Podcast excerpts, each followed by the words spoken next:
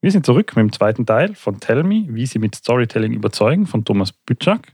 Und ich habe das letzte Mal schon gesagt, das ist ein Buch, das liegt mir unfassbar nah am Herzen, weil das Thema Geschichten mich einfach begeistert und deswegen auch meine Berufswahl so ein bisschen beeinflusst hat. Es geht auch darum, in was für Schubladen ich mich gern stecken lasse. Und die Schubladen, die sind gar nicht so klar, weil unter anderem reihen wir uns ein zwischen Dalai Lama und Mutter Teresa. also es ist schon so ein bisschen, vielleicht sogar sehr dankbare Schubladen. Ja. Konkret geht es um Archetypen, es geht um Geschichtenaufbau, wie man Botschaften gut anbringt und am Schluss, wie man sein Schwert, sein Pferd oder seine Diplomatie einsetzt. Ganz viel Inhalt, ganz viel Geschichten, Geschichten, Geschichten. Ganz genau. Viel Spaß. Das ist Irgendwas und Bücher, der Buchclub-Podcast. Für alle, die gerne Bücher lesen, die nicht nur unterhalten. Mit Christian und Philipp.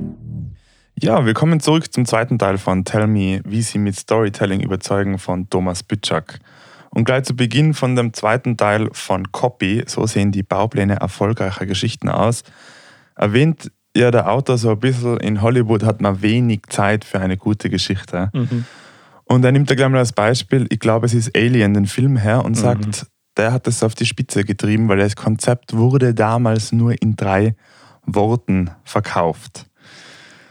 Und daher mal meine Frage an dich. Es ist Montag. Was hast du so am Wochenende gemacht in drei Worten? so gemein. Wir sind halt beim Essen gesessen, gerade davor jetzt, beim Mittagessen. Und ich sage so, hey Philipp, wie war dein Wochenende? Was hast du dann? Philipps Antwort, sage ich dir nicht, das reden wir dann im Podcast. genau. Und jetzt bin ich schon seit dem Essen, sitze hier auf dem Nadel und überlege mal, was ist denn die Story von meinem Wochenende? Ähm, und was ist die Story von meinem Wochenende in drei Worten? In drei ist Worten. Richtig, richtig fies. Ähm, chillen mit Freunden. Chillen mit Freunden, okay. Das ist ein guter, äh, guter Headline kann die Geschichte sehr breit sein. Mein Wochenende war Eskalation und Deeskalation.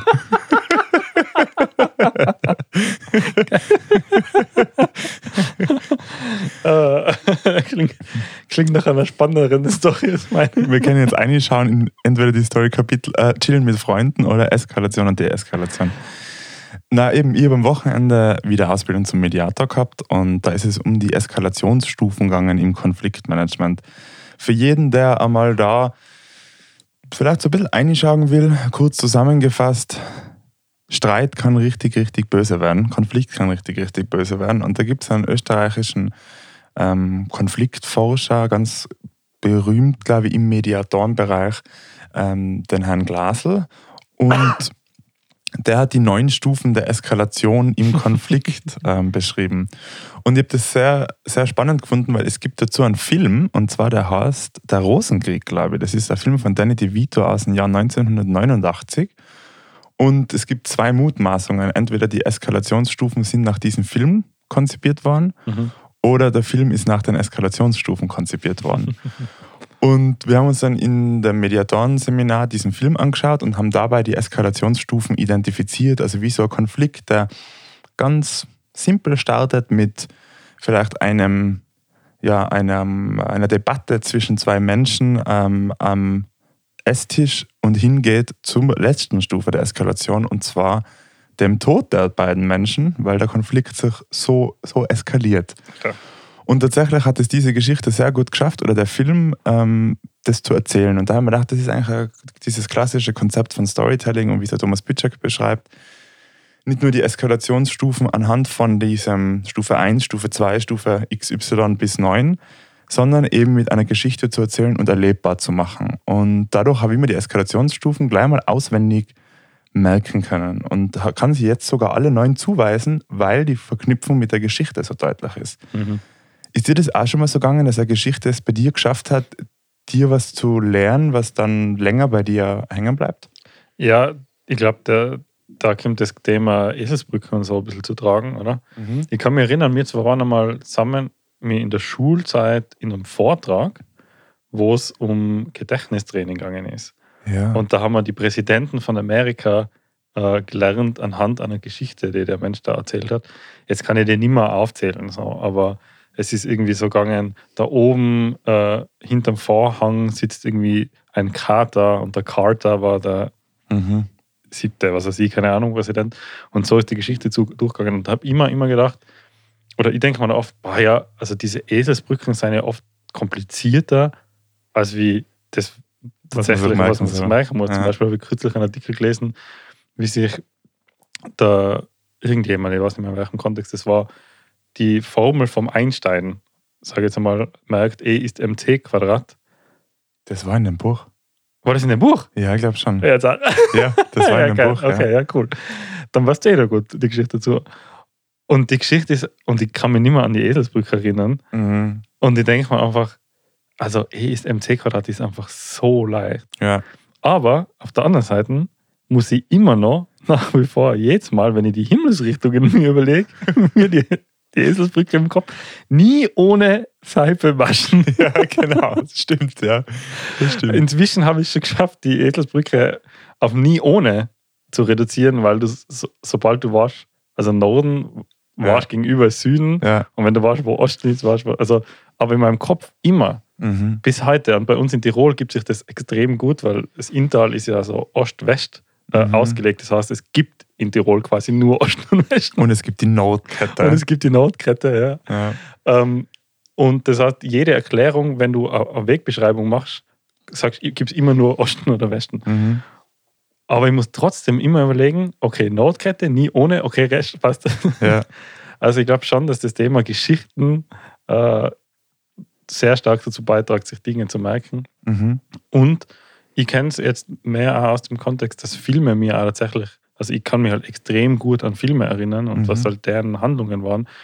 Äh, und kann man da anhand dessen halt das dann gut merken. Und wenn dann er oder wie du jetzt erzählt hast, die, die Inhalte auf einen Film umgelegt werden, mhm. dann kann ich mir die Inhalte viel, also dann kann ich mir die Inhalte viel besser verinnerlichen und merken. Mhm. Ich meine, in dem Modell geht es ja ganz viel um diese, oder es ist ganz eine starke Orientierung an Filmen und deren Aufbau. Mhm. Weil ich glaube, Filme einfach also dieses Alltags ja, Konzept ist, wie wir mit Geschichten und Geschichten erzählen zu tun haben, in der häufigsten Form. Und da werden ganz viele verschiedene Konzepte erwähnt. Da wird ja erwähnt von ähm, der klassischen Heldenreise über, was wird denn da noch so erwähnt? Was wäre wenn? Was wäre wenn vom Stephen King und ja, ganz viele verschiedene Techniken. Welcher Film ist für die so ideal äh, im Geschichtenerzählen? Also so, der, was dir in Erinnerung bleibt, wo du sagst, war der erzählt diese Geschichte besonders gut? Machst du jetzt die Heldenreise oder ganz egal ein Ding? Ja, also was, was einfach unfassbar gut funktioniert und ich mir deswegen das auch recht fett ausgeschrieben habe, ist das ganze Märchenthema, so, oder? Mhm. Ähm, da gibt es diese Story Spine, ich glaube, es ist Pine, weil er schreibt es mit Arm N. Ich habe zuerst immer Story Spinne in meinem Kopf gelesen, mhm. bin mir jetzt nicht sicher. Mhm. Ähm, und das ist genau der quasi der Lückentext für Märchen. Und da gibt es ein paar Punkte. Es war einmal jeden Tag eines Tages und so mhm. und dann bis schließlich und seit diesem Tag. Mhm. Oder? Und wenn man das ausfüllt, jedes Märchen hat genau diese Worte drin. Mhm. Und jede Geschichte kann man auch auf das Ohr brechen. Ähm, das heißt, das Erste, was mir jetzt einfällt, sind natürlich die gesamten Märchen, so von Aschenputtel, ähm, also jedes dieser Grimm-Märchen, was jeder kennt, bis hin auch zu die ganzen Daten und eine Nacht-Märchen wo mhm. ich ehrlich gesagt jetzt erst erfahren habe, was da die Backstory ist von und Ja, ja, voll. Hast du das gewusst? Nein, auch nicht wirklich. warum, warum wissen wir das nicht? Also die Backstory für alle anderen, die das auch nicht wissen, ist, ähm, diese Scheherazade äh, ist eine Frau, die mit dem König eine Nacht verbracht hat. Und üblicherweise bringt der König jede Frau, nachdem er eine Nacht mit ihr verbracht hat, um.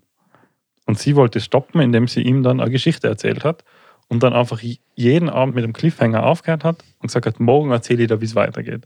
Und es hat tausend und eine Nacht gedauert, bis der König dann mit dem Morden aufgehört hat. Wie genau das aufgehört hat, wissen wir nicht, weil das schreibt der Thomas leider nicht. Und offensichtlich haben wir es beide nicht gewusst. Mhm. Das stimmt, ja. Gibt es dir einen Film jetzt neben äh, der Rosenkrieg, der dir, der dir jetzt aktiv im Kopf ist, der dir geholfen hat, irgendwelche Storykonzepte irgendwie sich zu merken? Ich meine, ich finde, schon, dass die ganz großen Filme, die ja in dem Buch erwähnt werden, mhm. sei es der Herr der Ringe oder sei es mhm, Harry voll. Potter und Co., natürlich das Konzept so auf die Spitze treiben. Mir fällt es halt immer wieder auf, wenn ich so Serien schaue, ähm, gerade vor allem von der Shonda Rhimes, also so ab und zu schlägt sich mal dann eine Folge Grey's Anatomy ein oder jetzt Bridgerton ist ja auf Netflix mhm. auch ganz erfolgreich. Und äh, gestern war meine Partnerin, ähm, hat sie Fernsehen geschaut und ich komme dazu und dann fängt gerade eine Folge Bridgerton an und dann kommt so eine Frauenstimme aus dem Off und erzählt halt da da da da da da, aber ich habe nicht gewusst, dass und dann startet die Geschichte, so zwei, zwei Wochen davor. Ähm, und da denke ich mir dann halt so, ja, das sind diese Konzepte, die mich einfach auch ansprechen. Also mhm. diese, diese Storytelling. Und da ist da die Shonda Rhimes, finde ich so, die macht das unglaublich gut. Oder auch das Team, was sie da hat und das, die Produktion. Und es gibt ganz viel, viel Filme, die, die das für mich unglaublich gut machen. Mir ist aber auch aufgefallen, dass wenn die Story verkackt ist, dann ist die Botschaft meistens auch verkackt. Also wenn die Story nicht äh, gut ist, wie es erzählt wird, also die Dramaturgie, mhm. dann bringt die, Bo die beste Botschaft nichts. Mir ist das gerade am AM Mediaton äh, Ding aufgefallen. Ich habe da am Freitag, muss ich es so vorstellen, wir immer wieder Übungen und dann haben wir eine Übung gehabt, wo wir eben diesen Rosenkrieg aufgearbeitet haben. Und haben anhand von diesen Szenen eben diese Eskalationsstufen ähm, machen müssen, äh, identifizieren müssen. Und da hat es vier Fragen gegeben zum Bearbeiten. Und dann haben wir uns in der Gruppe zusammengefunden und dann eingestartet und gesagt, ja, okay, wann ist denn da, ab wann ist es also diese Verhärtung? Ab wann findet es statt, dass die, die Personen, die Beteiligten sich verhärten in ihrer Positionen? Ab wann sind es Taten? Ab wann ist diese Stufe erreicht und die? Und sind so richtig eingetaucht und haben da Poster vorbereitet und haben die, die, ähm, das aufgezeichnet, welche Stufen gibt es, welche Wendepunkte und alles. Und dann kommst du zur Präsentation und dann waren wir noch die Ersten, die präsentiert haben. Und äh, wir beginnen so mit der Präsentation und dann schauen schon mal alle Teilnehmer äh, innen so vom, vom, vom Kurs und sagen, oh, ich habe das ja ganz anders gemacht. Wir haben uns an die vier Fragen gehalten. Und in dem Moment denke ich mir so, stimmt, das wäre ja eigentlich auch die Geschichte, die es zu erzählen gibt. Wir hätten die vier Fragen einfach ausarbeiten müssen. Und waren aber so in einem Ding drinnen. Gell? Ja. Und dann haben wir halt anhand von dem diese vier Fragen beantwortet und versucht, in dieser Geschichte oder in diesem Vortrag diese Botschaft umzubringen. Und am Schluss war ich extrem unhappy mit mir selber, weil ich mir gedacht habe, so war ja das, was ich mir vergessen habe, das allererste ist mir klar, einmal die Frage zu stellen, um was geht's. Das, was mir relativ selten passiert, aber da ist mir wirklich passiert. Äh, und das Zweite ist auch total nicht an die, die Situation gedacht, wie die Geschichte dann erzählt wird. Weil wir ja vier Leute waren in der Gruppe, die dann das zu viert präsentiert haben und wir haben dann ein Poster gehabt, wo aber nicht die Fragen oben waren, um dann die Fragen zu präsentieren. also, und da haben wir dann so gedacht, war, ich habe vergessen das Ziel, ich habe vergessen die Personen zu bedenken, die drinnen sitzen, oder mir als Gruppe. Mm, und am Schluss haben wir zwar das super aufgearbeitet gehabt und haben da auch ich, die wichtigen Punkte identifiziert gehabt, aber die Botschaft war für das Setting einfach nicht die richtige. Ja. Weil die Auf, äh, Auftrags- oder die Aufgabenstellung und die Geschichte, die es zu erzählen gibt, eigentlich ganz andere war. Und dann, ließ, dann bin ich so am Freitag heimgefahren vom Kurs und habe mir gedacht, so, ey, das, haben wir echt nicht, das war echt nicht optimal, warum ist mir das jetzt passiert? Und dann liest dieses Buch wieder und äh, beschäftigst da mit, die, mit dem Thema Copy, wie erfolgreiche Geschichten ausschauen. Und auch wenn es da viel um Techniken geht oder Heldengeschichte und Co., so in der Grundessenz sagt da für mich eigentlich zwei Sachen, wie erfolgreiche Geschichten ausschauen. Das erste ist, sie wissen, dass die Leute wenig Zeit haben. Mhm. Und sie wissen, dass die Leute, oder die Leute, also übersetzen wir jetzt einmal durch die ZuhörerInnen von Geschichten, dass sie wenig Zeit haben und auch äh, schnell gelangweilt sein. Und das zweite ist, jede Geschichte hat ein Ziel. Ja. Und eigentlich ist das Ziel der Geschichte das Essentielle, nachdem sich die ganze Geschichte aufbauen sollte. Führt ja so weit, dass er, und ich glaube auch ziemlich viele ähm, Referenzen, also Menschen, die da heranzieht, die Expertinnen sein im äh, Geschichte erzählen, sagen, beginn mit dem Ende mhm. und bau dann dazu passend Anfang und, oder, Mitte. und Mitte auf, ja. oder? Und da fällt mal Game of Thrones ein, weil die haben das gänzlich verkackt. Richtig verkackt. Also zumindest die Serie. Boah, ja, das war schlimm. Ja. merkst du, wie gut der ja. George R. R. Martin dieses Ende im Kopf gehabt ja. hat und er war auf dem Weg, ähm, der die Serie dann irgendwann das Buch überholt hat, die Serie mhm. eigenständig geworden ist, nicht auf dieses Ende zugearbeitet hat, ein eigenes Ende entwickelt hat, sage ich jetzt mal so, und dann haben sie sich verloren. Also nicht nur mir passiert das bei meinen Vorträgen, Gott sei Dank Ja. auch Multimillionären als Drehbuchautoren Ja, passiert das. Ist dir das auch schon mal passiert, dass du so im Nachhinein gedacht hast, okay, so wie ich das aufgebaut habe, habe ich es einfach versemmelt. Ich hätte es anders machen müssen. Ähm, das passiert mir regelmäßig. Ja? Also das fällt mir immer wieder mal auf. Ähm, wahrscheinlich fällt es mir sogar weniger oft auf, als wie es tatsächlich passiert. Aber ähm, gerade heute zum Beispiel haben wir am Vormittag eine Besprechung gehabt, jetzt nicht äh, Podcast bezogen, sondern Job bezogen. Und irgendwann habe ich mir erwischt, dass ich immer noch rede. Also wir, wir waren in einer Besprechung zu viert und dann, dann ist eine Frage in den Raum gestellt worden und dann habe ich eine Antwort gegeben. Und eigentlich war die Antwort in einem Satz erledigt. Und ich habe aber so das Gefühl gehabt, ich muss so ein bisschen mehr erklären, ähm, so ein bisschen mehr da die Sympathie quasi in den Satz zurückzubringen. Und red und red und red. Und irgendwann merke ich selber so, Christian, du redest immer noch. Wa- Was erzählst du eigentlich? Was ist denn die Geschichte? Und dann hat Anja, also sie war, haben alle da sympathisch reagiert, es war, keiner hat was gesagt. Dann haben sich die zwei ähm, bedankt und haben gesagt, okay, passt, danke, ja, ich verstehe das auch. Um nochmal auf meine ursprüngliche Frage zurückzugehen. Aber das ist, glaube ich, ein gutes Zeichen, um das zu erkennen. Ja? ja, und also der Satz, glaube ich, ist dann so dieses, ah ja, okay, du hast jetzt zwar lang geredet, aber nichts erzählt. Ja. Ähm, also das war jetzt nur die, nur die aktuellste Ja. Gegebenheit, wo mir das aufgefallen ist. Aber siehst du, ich glaube, das ist für den Alltag ein guter Satz, den man sich so ein bisschen als, als ähm, Hinweis setzen kann, so als Mhm. Notification, wenn jemand sagt, ah ja, zurück zur ursprünglichen Frage oder nochmal ganz konkret, was heißt Mhm. denn das? Ja. Da merkt man dann vielleicht auch, dass man äh, seine Botschaft oder seine Geschichte nicht ähm, ausreichend äh, verpackt hat. Was für Werkzeuge haben wir so ein bisschen an die Hand gekriegt, damit einem das nicht so passiert oder damit das besonders gut funktioniert, Botschaften noch mitzubringen? Ganz viele. Ähm, und eins davon ist äh, das Thema Archetypen, wo, mit dem ich mich dann ein bisschen beschäftigt habe. Philipp macht schon große Augen. Seite 130, ich kann es so sagen, jetzt mal. Perfekt, das muss ich gerade schon aufplatteln.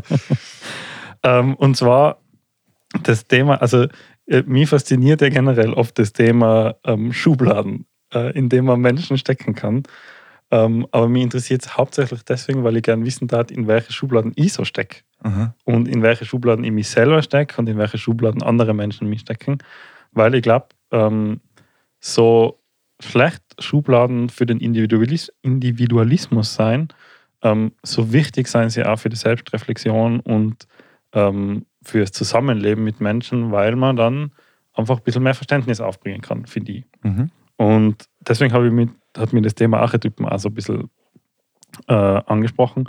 Und es gibt im Prinzip zwölf Archetypen, die aufgeteilt werden in vier Kategorien und jede und drei so Unterkategorien. Und nachdem du jetzt so die Augen aufgerissen hast, erspare ich da die Schwierigkeit der Frage, die ich da eigentlich stellen wollte und erzählst da so ein bisschen. Ich habe mir überlegt, Also welcher Archetyp welcher. Archetyp ich so bin. Also und du wolltest mich fragen, was du bist. Und meine Frage wäre gewesen, was glaubst du, äh, in welchem Archetyp du mich wiederfindest? Okay. ja, die, die Frage kannst du mir schon, kannst du mir schon stellen. Bitte. Ich meine, das, die Archetypen sind ja im Buch erwähnt worden, weil äh, erfolgreiche, leichte Geschichten äh, bedienen sich diese Archetypen, Mhm. weil es so greifbar ist, oder? Und weil man sich schnell damit identifizieren kann und dann sofort sieht, ah, das ist genau der, das kenne ich, diese Eigenschaft. Ganz genau. Und der ist, das ist vom Herrn Jung, also wer das googeln will, der kann sich das anschauen. Da gibt es ja vier Überkategorien. Es gibt Ordnung, quasi Struktur verleihen. Es gibt Erfüllung, Sehnsucht nach dem Paradies. Es gibt Change, Spuren hinterlassen. Und es gibt Verbindung, Beziehungen zu anderen pflegen. Und ich glaube, wenn ich mich richtig erinnere, dann hat ja äh, er gesagt, dass man drei Archetypen pro Ja, genau. Person Also nehmen soll. Idealerweise ein, ja. und wenn man das nicht schafft, dann drei mit klarer Hierarchie. Das ist jetzt richtig, richtig schwierig, weil vielleicht für jeden zur Erklärung, es gibt dann zu jedem Archetypen noch Beispiele, wo Personen reinkommen. Und da kommen nicht irgendwelche Personen vor. ja, ja. Sondern beim Unschuldigen, da steht, der Unschuldige ist neugierig, spontan und optimistisch, er glaubt an das Gute. Seine wichtigsten Werte sind Glück und Vertrauen. Zum Beispiel Dalai Lama. weißt so. Und dann gibt da der Steve Jobs vor und James Bond und Co. Also Ja. in, in die Reihe die jetzt einmal ein. Mutter Teresa sozusagen, also richtig da. Ja. Ich gehe jetzt einfach mal nach Bauchgefühl, um das nicht in die Länge zu ziehen. Ich glaube, äh, boah, das ist echt schwierig. Ich glaube, du bist eine Mischung aus wenn ich nehme jetzt in jede Kategorie an, weil dann erhöht sich die Chance, dass ich irgendwas trifft. Ähm, bei der Thema Verbindung, glaube ich, bist du der Jedermann, also die, der was für Zugehörigkeit relevant ist. Bei Change, also wenn es um Spuren hinterlassen geht, dann bist du ein bisschen der Rebell, finde ich. Zumindest aus alten Zeiten würde ich die so ein, einordnen. Ähm, bei Erfüllung, Sehnsucht nach dem Paradies, vielleicht ein bisschen der Entdecker, der frei sein macht. Und bei Ordnung, Struktur verleihen, vielleicht ein bisschen der Betreuer, der Fürsorge. den Fürsorge wichtig ist. Und jetzt sagst du sicher, der Archetyp, den du genommen hast, ist nicht dabei. Ähm, doch, ist dabei, ah, ja. aber nur einer von drei. Okay. Welche drei hast du genommen? Also ich habe bei mir den Narren ganz oben. Mhm.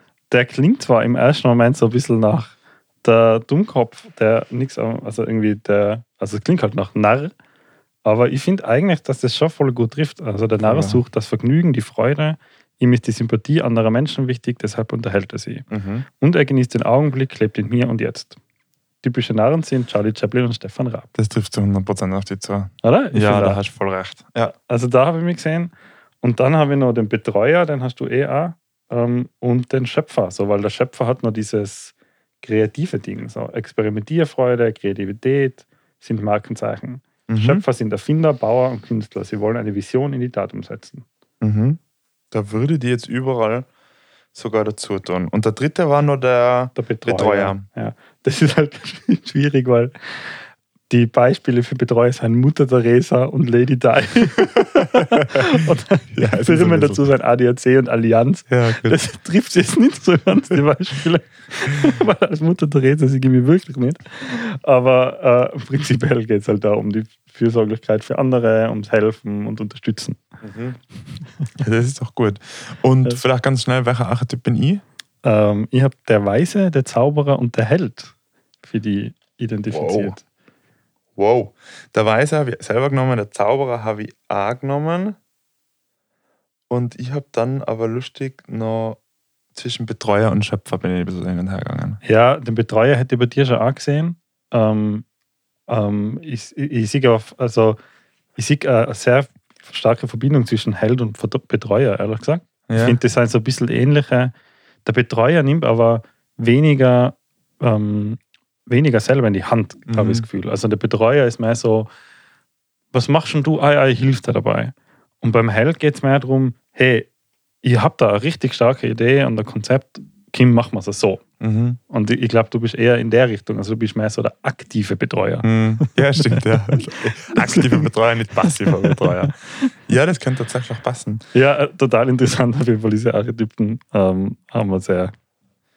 Das ist ganz spannend, ja. Und du erkennst diese Typen ja auch in den ganzen Filmen und Geschichten wieder. Komplett. Und ja er sagt, treibt das ja so ein bisschen weiter und sagt, man kann das sogar im Unternehmenskontext, im Teamkontext, im was das Produkt ist, wie sich die Firma positioniert da kann man das überall hernehmen und sich an diesen ähm, bisschen Archetypen und Bildern bedienen, um einfach greifbarer zu werden. Ja. Und wenn man ja wirklich drüber nachdenkt, das ist mir auch das Buch wieder mehr aufgefallen, Geschichten seien zur Identifizierung da. Oder zur Identifikation zwischen Leser, Leserin und ähm, dem Autor oder Autorin. Und das finde ich ist eigentlich ein ganz spannender, spannender Prozess. Hast du noch irgendwas, was man erwähnen muss? Ja, es gibt noch ein Thema, das haben wir in der letzten Folge schon kurz angeteasert. Mhm. Und zwar der Golden Circle von Simon Sinek taucht jetzt mit ein bisschen mehr ähm, Blick auf. Mhm. Ähm, deswegen habe ich das letzte Mal schon so angeteasert, weil uns das Thema ja generell auch so ein bisschen begleitet. Die sogar, glaube ich, noch mehr als mich oder mich durch die. So. Mhm. ähm, aber ich glaube, ich überlasse es dir ganz kurz, das Konzept von diesem Golden Circle, für alle, die es nicht kennen, mhm. zu erklären und schicke gleich die Frage mit. Ähm, wie siehst du in Bezug vom Golden Circle auf das Thema Storytelling? Ja, ja. Also für jeden, den, für den diese Erklärung nicht ausreicht, dann kann ich nur empfehlen, es gibt einen unglaublich guten TED-Talk dazu. Das ist also ein bisschen der Ursprung von dem ganzen Konzept von Simon Sinek ähm, der dann ein Buch draufgesetzt hat mit Start with Why. Im Prinzip geht es darum, dass jedes Unternehmen, jede Organisation und jeder Mensch und dann da in dem Buch erweitert auch jede Geschichte eigentlich beginnt mit dem Warum. Also was ist quasi um was geht es, warum wird es gemacht, warum ist es, ähm, ja, warum existiert es überhaupt, führt dann zum Wie, also wie wird das gemacht und erst am Schluss ist es was relevant.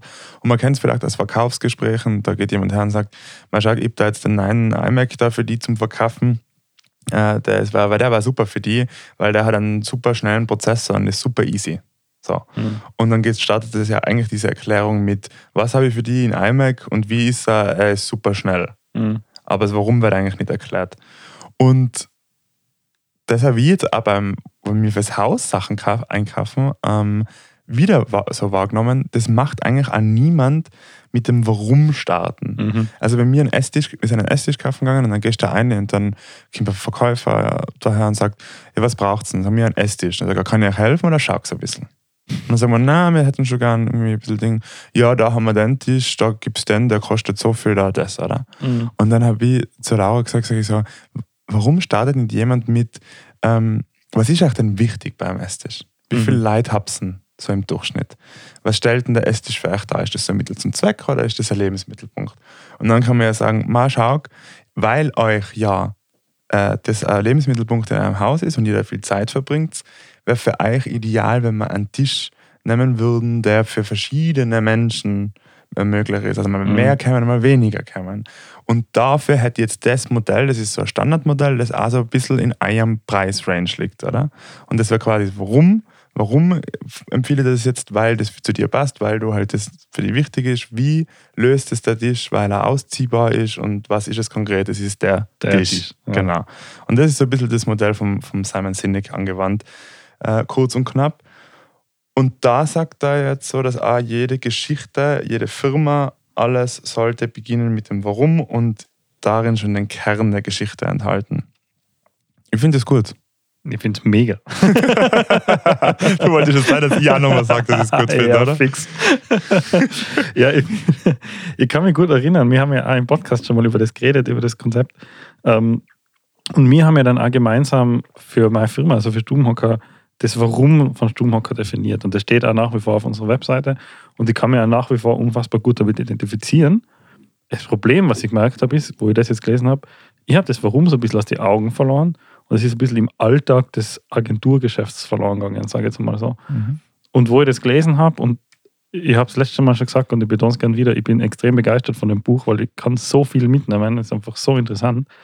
Ähm, dann hat es mir wieder so ein bisschen anzündet. Und dann habe ich mir gedacht, wow, mm, geil, stimmt, Start with Why von Simon Sinek, der Golden Circle ist da wieder dabei und boah, das lässt sich eigentlich so gut mit Storytelling verbinden. Es ist eigentlich perfekt, äh, dass jetzt in mir schon wieder so ein bisschen auf Feuer brodelt und ich bin schon ganz gespannt, was sich damit noch alles anzünden lässt, weil ähm, ich glaube, das ist also einer der Konzepte dieser Golden Circle, die ganz, ganz riesig äh, über dem ganzen Schaffen, was wir zwar gemeinsam machen oder unabhängig voneinander machen stehen. Mhm. Also an der Stelle nochmal der Querverlink, die Querverlinkung quasi zu, zu Start with Why von Simon Sinek. Mega gute Empfehlung. Und in dem Buch halt kommt es wieder vor und hat man wieder dabei befeuert, mich wieder ein bisschen mit dem Thema auseinanderzusetzen. Vollgas. Ja, das ist auf alle Fälle ein guter Hinweis. Und ich habe dann bei diesem Start with Why das ist gekommen und dann hat man danach so ein bisschen ausgearbeitet, ja in einem Praxisbeispiel in dem Buch, was ist an besonders, was liegt an besonders, wo hat man die größte Leidenschaft, was tut einem mhm. gut und Ding.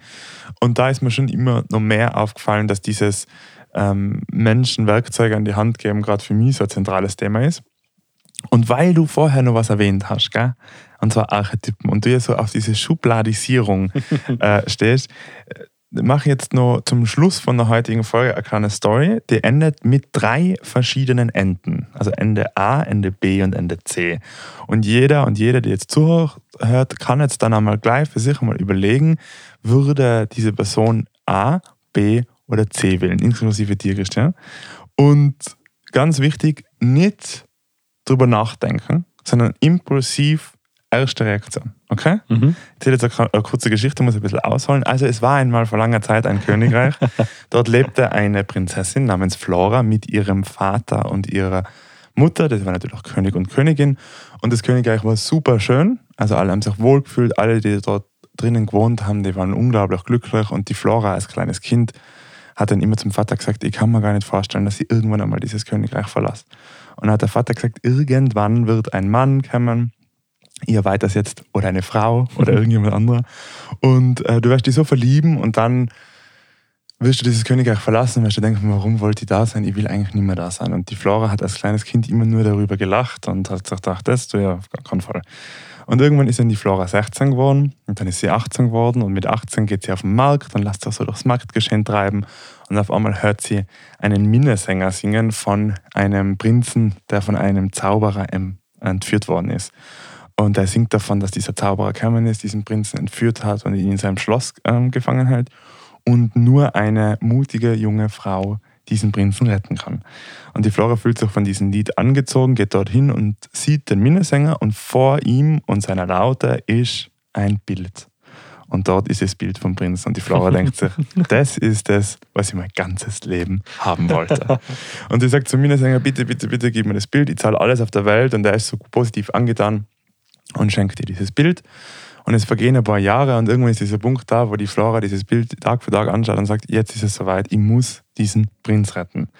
Und sie geht zum Vater und sagt, ja, Papa, ich muss jetzt losstarten, ich muss diesen Prinz suchen, muss ihn retten. Und die Eltern überlegen sich, sollen sie sie abhalten und denken sich, das würde ihren Tod bedeuten, weil sie, wäre sie tot unglücklich.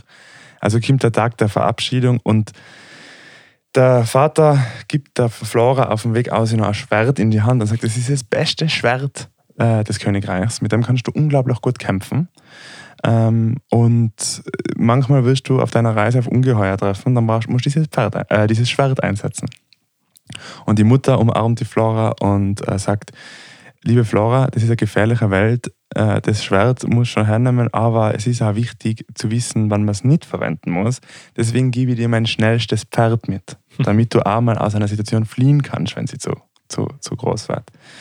Und dann reitet sie also mit dem schnellsten Pferd und dem stärksten Schwert als Zungenbrecher aus der Stadt hinaus. Und auf dem Weg aus trifft sie noch ihren Lehrer. Und der Lehrer sagt, liebe Flora, du bist eine wunderschöne, starke, intelligente junge Frau. Du hast ganz viel Talente. Nutz die Weise. Manchmal kann man in einer Situation mit seinen Talenten und Diplomatie viel erreichen. Gut, und dann reist, reitet sie, das kürzt mir jetzt ein bisschen ab, sie reitet zwei Monate dahin, kommt bei einem Schloss aus und dann sieht sie ein wunderschönes Schloss und da sitzt der Prinz von dem Vater. Und sie denkt sich, das ist das, was ich immer wollte. So. Und auf einmal erscheint vor ihr aus dem Nichts ein Zauberer und seine Soldaten und alle schauen sie an. Option A, du packst dein Schwert aus und kämpfst. Option B, du redest mit dem Zauberer und versuchst ihn auf deine Seite zu bringen. Option C, du drehst das Pferd um und reitest schnell weg, um einmal drüber nachzudenken. Impulsiv, was sagst du? B. B. Okay. Für alle, die jetzt da haben, die darüber nachdenken, das im Kopf behalten, alle Informationen dazu, Cliffhanger, gibt es dann nächste Woche. Und was das dann für, für euch konkret bedeutet, beziehungsweise was man bei Tell Me noch so im letzten Teil des Buches mitnehmen kann, nächsten Dienstag bei irgendwas und Bücher. Viel Spaß beim Lesen. Mehr zu irgendwas und Bücher findest du auf Instagram und auf irgendwas-buicher.at. Jetzt am besten gleich folgen und keine Episode mehr verpassen.